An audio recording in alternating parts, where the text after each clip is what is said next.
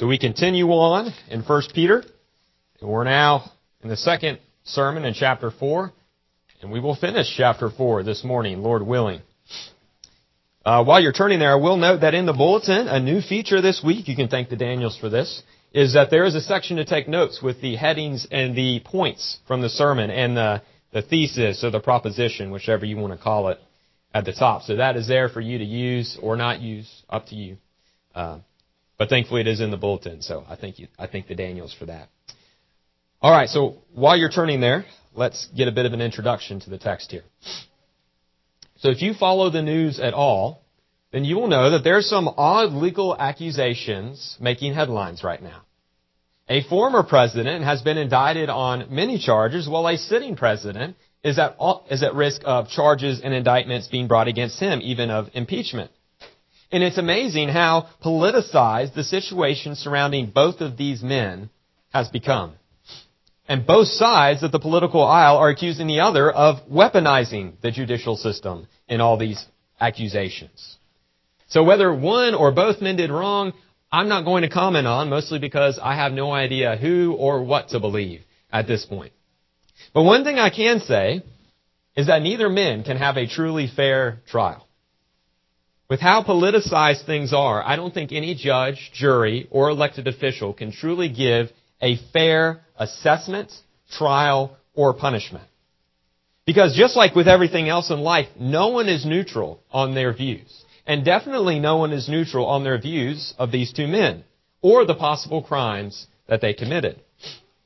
And for that reason, neither man can trust any jury or judge to deliberate fairly. And that must be a terrifying position to find yourself in.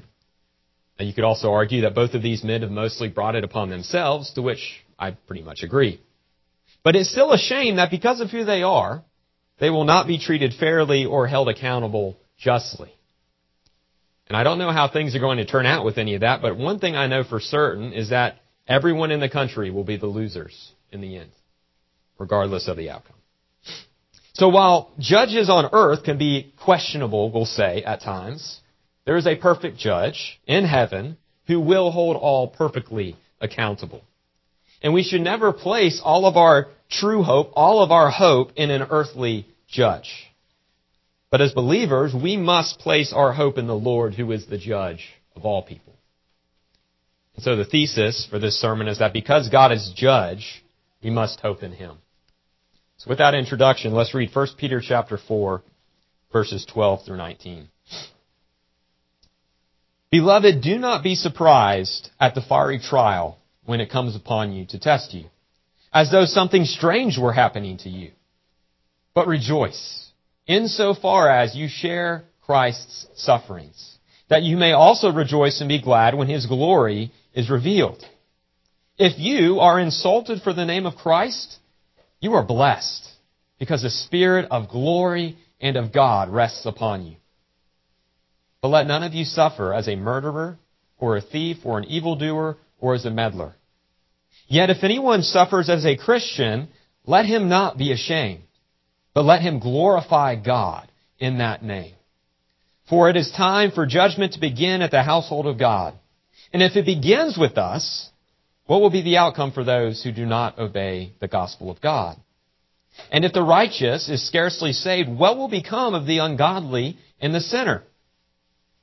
Therefore, let those who suffer according to God's will entrust their souls to a faithful Creator while doing good. Let's pray. Lord God, we pray that you would help us as we walk through this text that you would speak your wisdom and your, your life-giving grace to our hearts, that you would teach us through your word this morning. We ask it in Christ's name. Amen. So the first point this morning is looking at verses 12 through 13.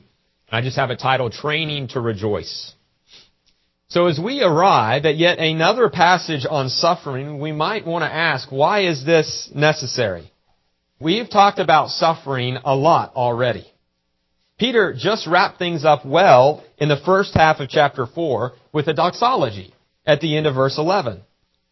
So why do we again turn to the topic of suffering? Well, for one thing, we need to be repeatedly strengthened and encouraged in our walks. And again and again, Peter reminds us of the reality that we may suffer for being Christians.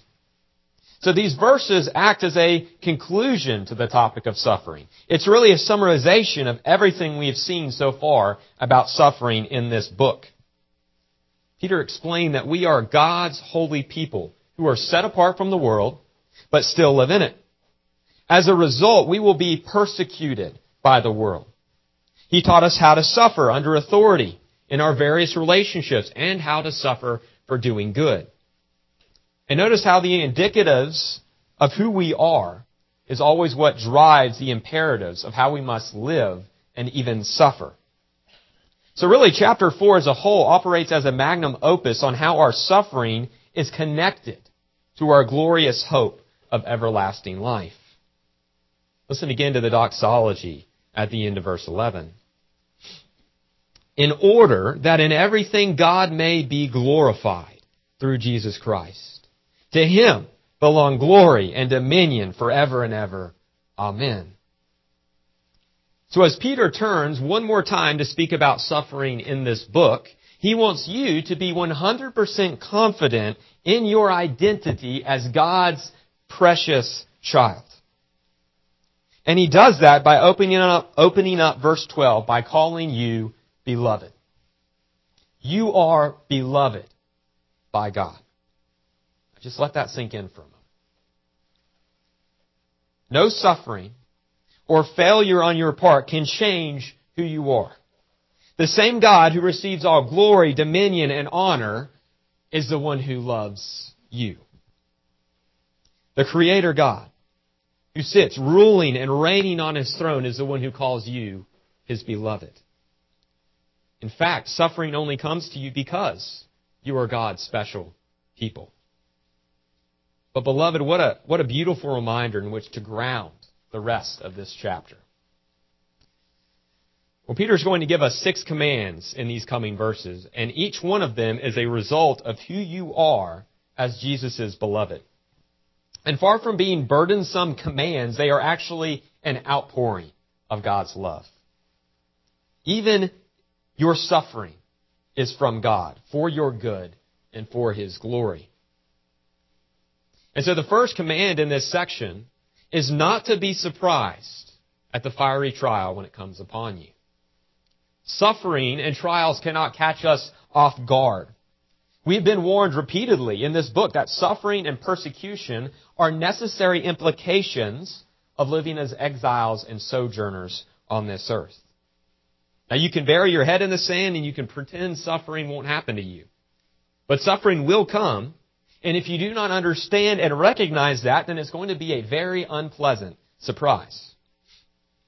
But if you are preparing yourself for trials, then you will not be surprised when the trial comes. The chapter began in a similar way in verse 1. Christ suffered in the flesh, and since we are united to him, we must arm ourselves with right thinking, with the same manner of thinking as Christ. Now, Lonnie just preached last week about the spiritual battle going on all around us all the time. Jesus is sitting on the throne in glory far beyond the reach of the devil. And Satan cannot touch our Lord, but he can assault us instead. And so we should never be surprised when the world hates us or mocks us. Peter told us back in verse 4 that the unbeliever is shocked when we don't join them in their wickedness. Their shock then gave way to anger and to maligning us. But meanwhile, we are not to be surprised at their actions. We are not to be shocked by their anger. Our preparedness allows us to see the bigger picture of what is happening in our suffering. And the bigger picture is that God is using the trials for our good. Now, the word for fiery trial is used in other places in Scripture, the same word to refer to a refiner's fire. And there are two references that are especially helpful for this text. The first is from Zechariah 13. And in verse 9 it says, And I will put this third into the fire and refine them as one refines silver, and test them as gold is tested. They will call upon my name, and I will answer them.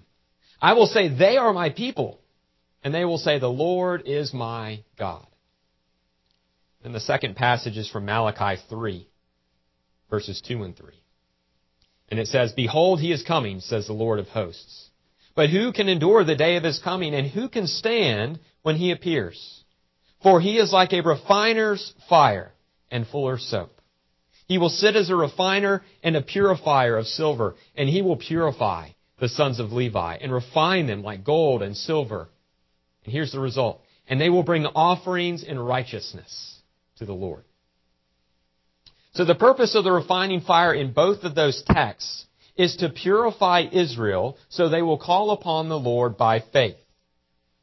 Through the discipline of trials, God trains His people in righteousness to offer up holy offerings. The Lord has a definite purpose in allowing trials to come our way. Therefore, we can learn two things about the command not to be surprised at trials. First, we shouldn't be surprised that the world hates us because the warnings in Scripture is very clear that the world will hate us.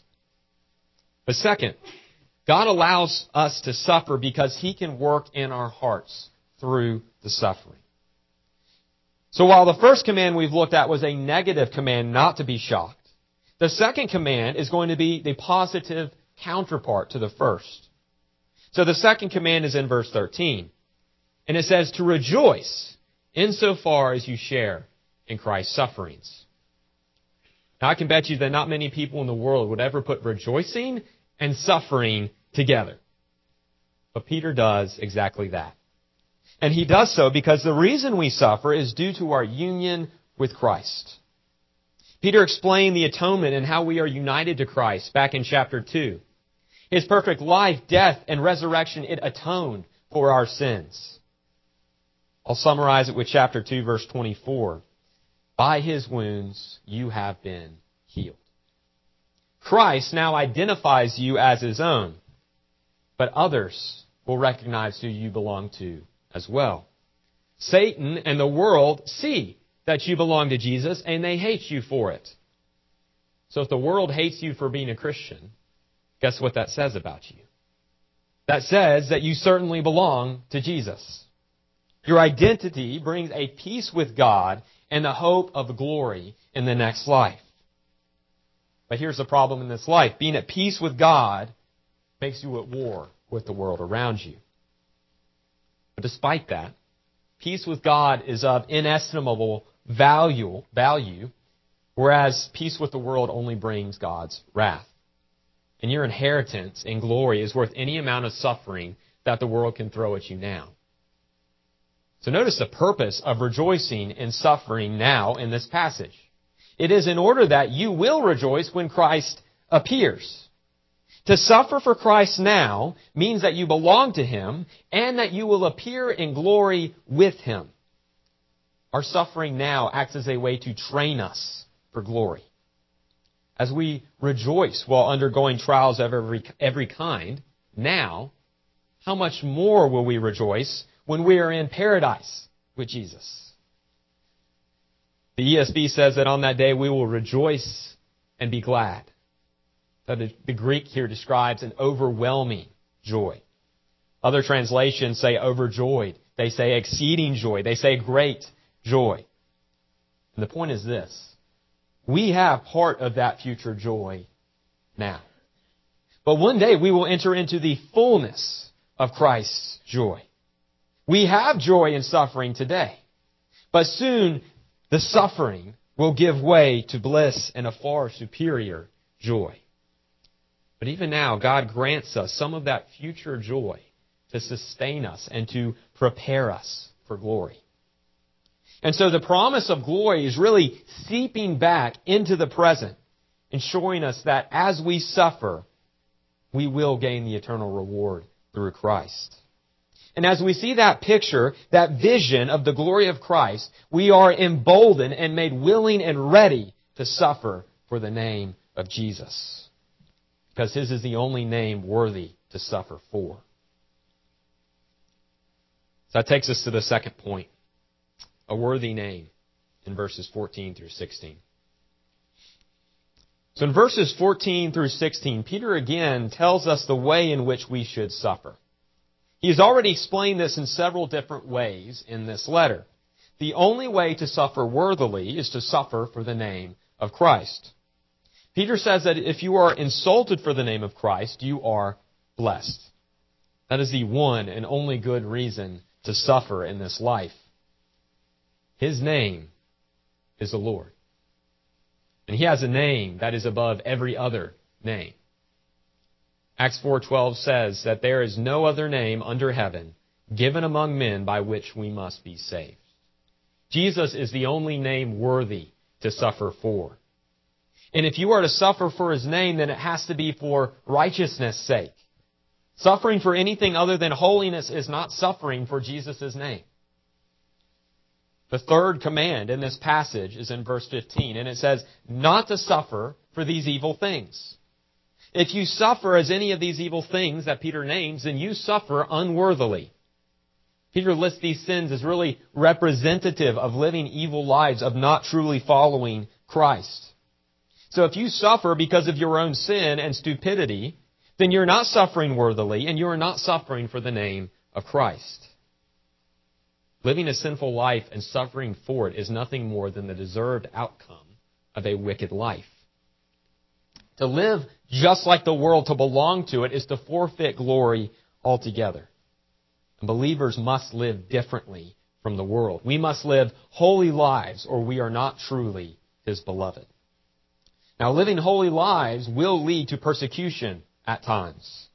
But in those moments, we are suffering for the name of Christ.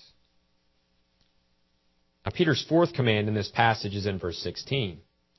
And it says that if anyone suffers as a Christian, let him not be ashamed. Not being ashamed is an imperative. It is a command. It is a command from the apostle Peter not to be ashamed to suffer for Jesus' name. Those trials are not a sign of God's displeasure or condemnation. It's actually quite the opposite. It is a sure proof that you belong to God, that you are His beloved.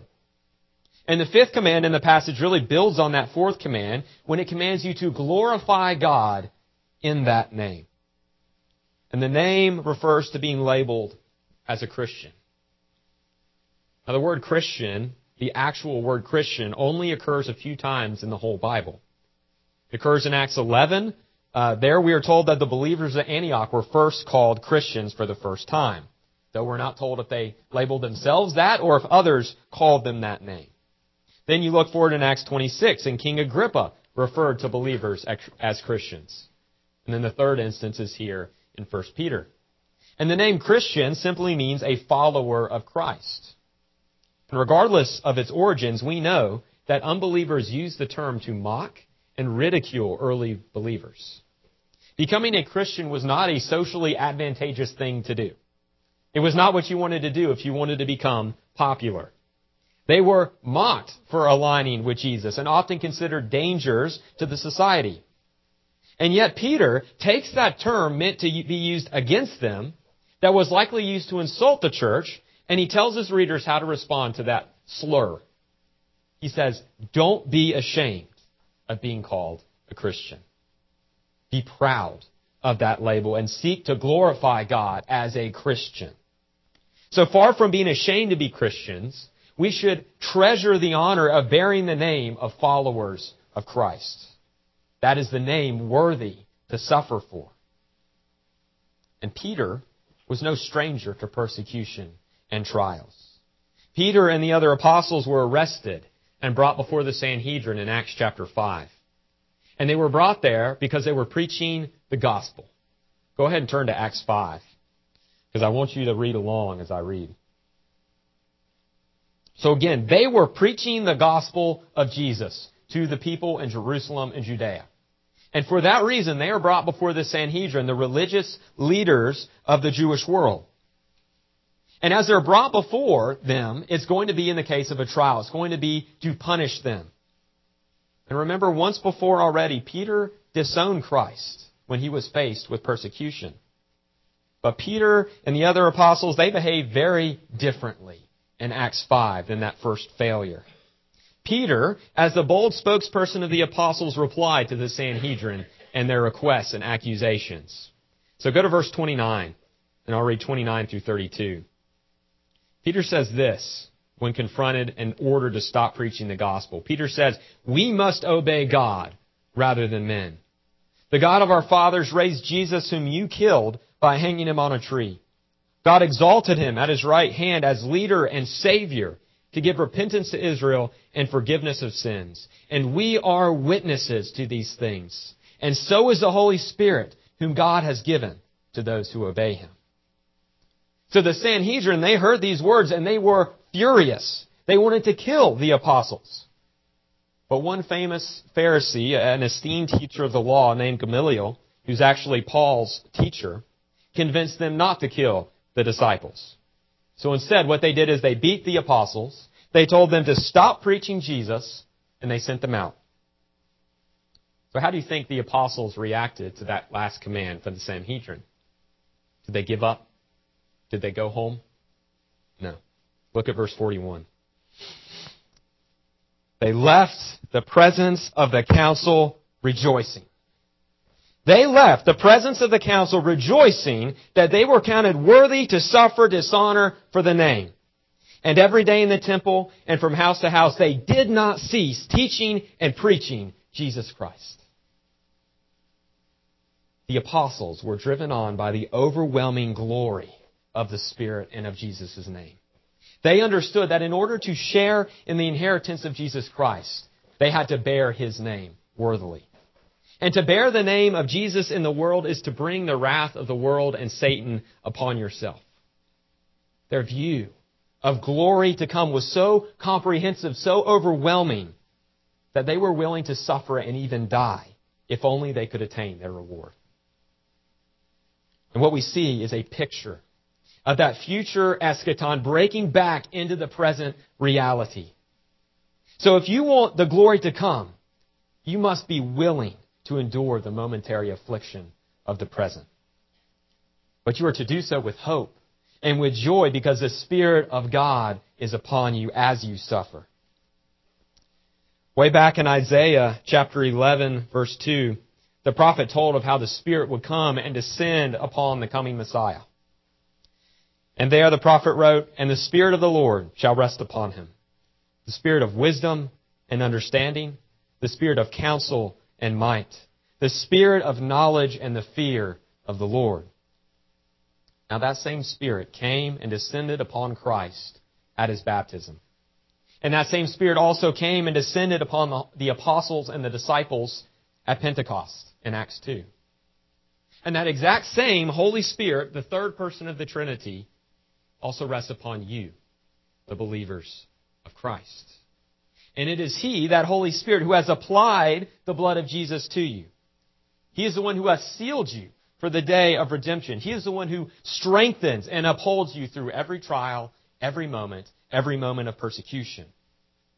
And He does so by ministering to your soul with small little foretastes of the glory to come. And in so doing, He prepares and sustains you with a joy that cannot be found in this world.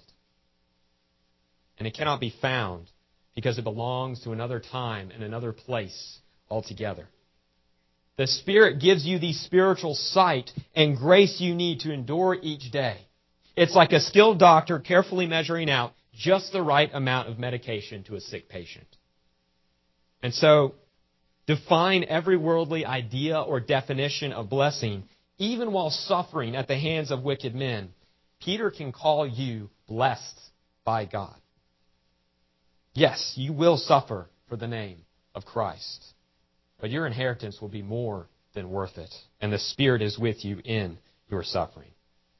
More than that, the glory of the name of Jesus is worth it. Revelation 19:16. On his robe and on his thigh he has a name written, King of Kings and Lord of Lords. And then in Revelation 22:13, Jesus himself says, "I am the Alpha and the Omega, the first and the last, the beginning and the end. That name is worthy of all things, even our suffering. And that brings us to the final point the grand reversal in verses 17 through 19. So the last few verses of this chapter provide us with some really fantastic contrasts. The focus of these verses is to provide hope to the Christian by giving the bigger picture of suffering. However, when you first read it, it may not seem like an encouragement. Because Peter says that it is time for judgment to begin. But this is an encouragement for the believer for three reasons. First of all, the word judgment does not mean condemnation here. The word implies a careful process of evaluation. The result of that evaluation will then lead to either judgment or blessing. God is studying, evaluating, and even testing people. The only question then will be what his careful eye will find. Well, second, Peter says that the judgment begins at the household of God. Now again, that may not sound like a good thing to you. The contrast is coming which will confirm this. Now the word for household is the same word used throughout scripture to refer to the temple of God. Now it's not wrong to understand this as in a family term, as in the household of God, because we are God's children. But in the text, the more direct meaning here is echoing Peter's description of the church back in chapter 2. And there he called us living stones in a spiritual house or a spiritual temple. So there, among God's people, is where God is testing and refining us now. Verse 12 already mentioned the refining process God uses to purify His people.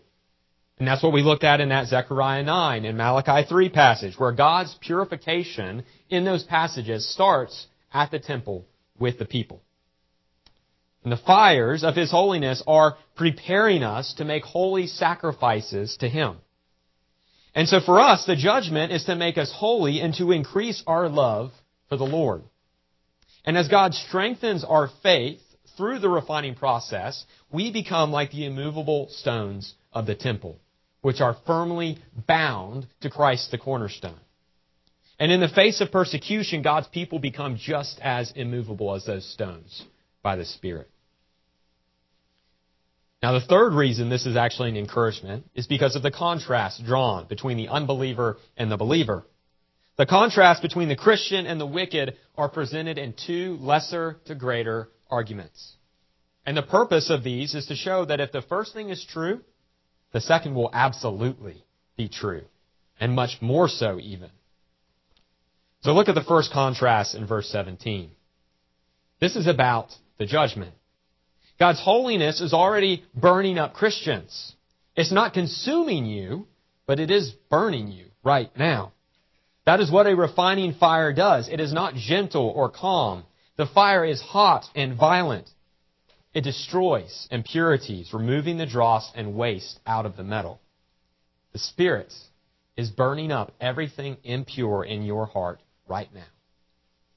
That is what the whole sanctification process is. God is making you holy by leading you more and more out of sin and more and more into holiness. You have obeyed the gospel by trusting in Christ. And yet you still face judgment, not condemnation, but the judgment of God. You could say the discipline of God. Now, if that is true for you, who have obeyed the gospel, how are those who do not obey the gospel going to turn out? We are being prepared now so that we will be pure and holy on judgment day. There won't be anything to consume. But believer or but unbelievers are not being refined. And so the implication is that they are going to be consumed by the fires of God's holiness on the last day. So if you think that the suffering of believers is bad now, the suffering of the wicked will be far worse. And the second contrast in verse 18 builds on the first one. And in 18, this is a quote from Proverbs 11:31. And the meaning there and the meaning here in 1 Peter are the same. Peter is not saying that the blood of Jesus barely saves people. We're talking about the suffering we receive in this life for being Christians. The holiness of God is burning off the dross of sin in our lives. And it is a difficult process which the believer goes through. As we are sanctified, the dross is burned away. Now, the unbeliever does not suffer in the same way as the believer in this life. They are not being refined. The fire that is already sanctifying us will one day consume them. And really, here's the main idea of the quote. We struggle with the refining process under God's grace now, but it is only temporary. On the other hand, the unbeliever will face God's full wrath and condemnation on their sin into eternity. So the encouragement then is this. You may suffer at the hands of wicked men now, but soon those tables are going to be turned. The world may seek to destroy the church at every turn, but it is they who will one day be destroyed. What Peter is promising is a grand eschatological reversal. Reminiscent of Christ's promise of the first being last and the last being first, the persecuting world will in turn be fully and justly prosecuted for their wickedness. The full vindication of the saints will be brought about by the perfect holiness and justice of Christ.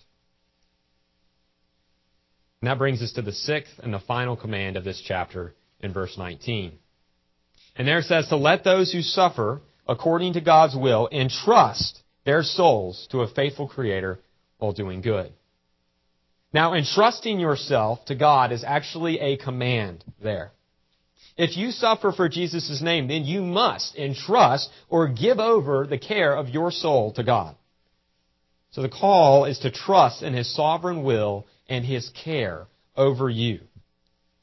And once again, this is really a command to emulate Jesus. Back in chapter 2, verse 23, Peter said that while suffering unjustly, Jesus continued entrusting himself to him who judges justly. And the same language, language was used by Jesus at the cross. On the cross, he said, Father, into your hands I commit my spirit. And that word for commit is the same meaning commit and entrust. So Jesus entrusted his soul to the Father even when it meant his death. And from this we see that we are to have the same attitude of trust. Even if it leads to our death, we must entrust ourselves to God and His divine will, knowing that it will be for His glory and our good. But we should also note from this concept that the Father did not leave the Son in the tomb.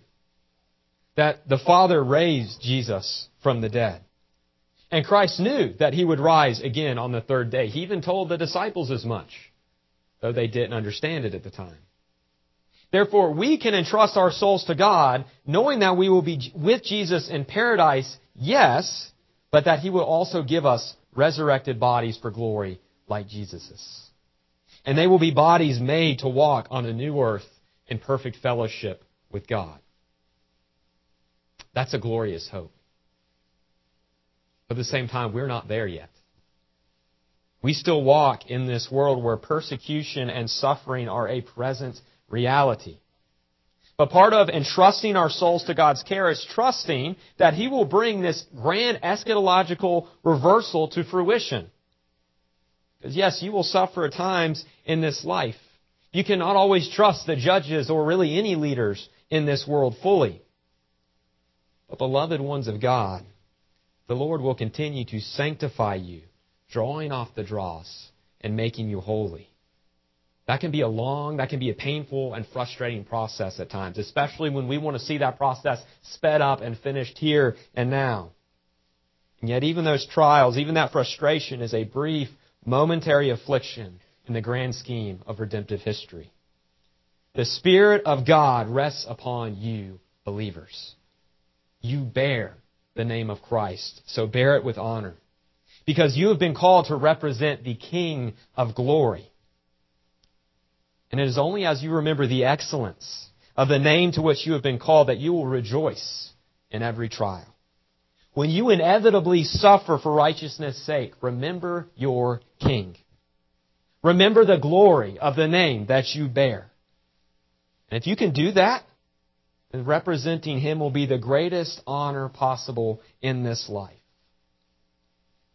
Beloved, rejoice because you bear the name of Jesus Christ. Let's pray.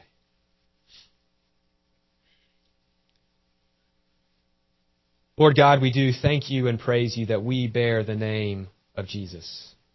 It's not something we were ever worthy of on our own.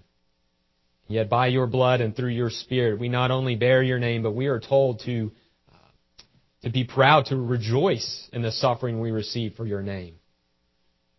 because by your blood we have been made your beloved children. God, help us to rest in that. Help us to look to that as persecution, trials, and even just the suffering of our fallen bodies come up against us and discourage us. Lord, give us encouragement, for we bear the name of Christ, and soon we'll be in glory and in paradise with him. Lift all these things up to you, and we entrust and commit our souls and their care to you. Amen.